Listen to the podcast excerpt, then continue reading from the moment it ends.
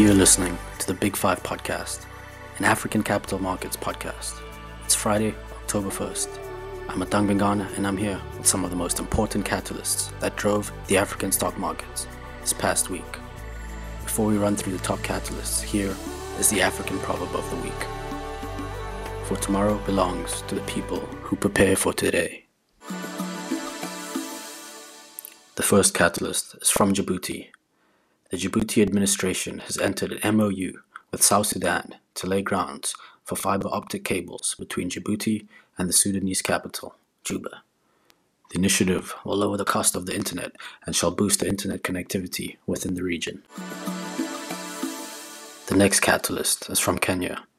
The country saw a slight rise in tea prices at the Mombasa auction, with the average price per kg reaching 2.2 US dollars. The prices surprisingly spiked disregarding the low demand amongst traders.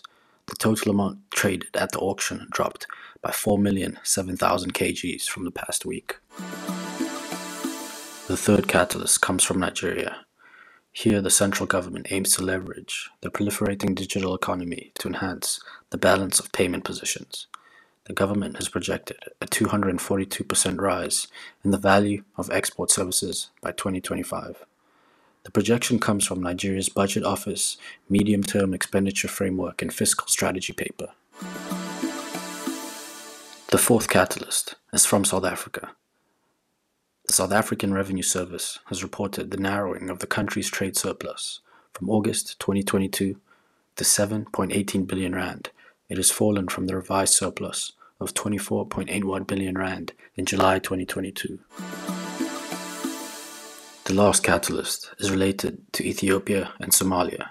The two countries have agreed to bolster bilateral trade during the visit of the Somalian Prime Minister to Ethiopia.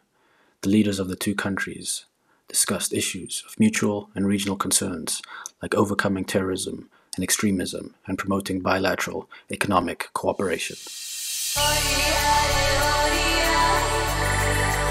That's the Big Five podcast for Friday, July 1st.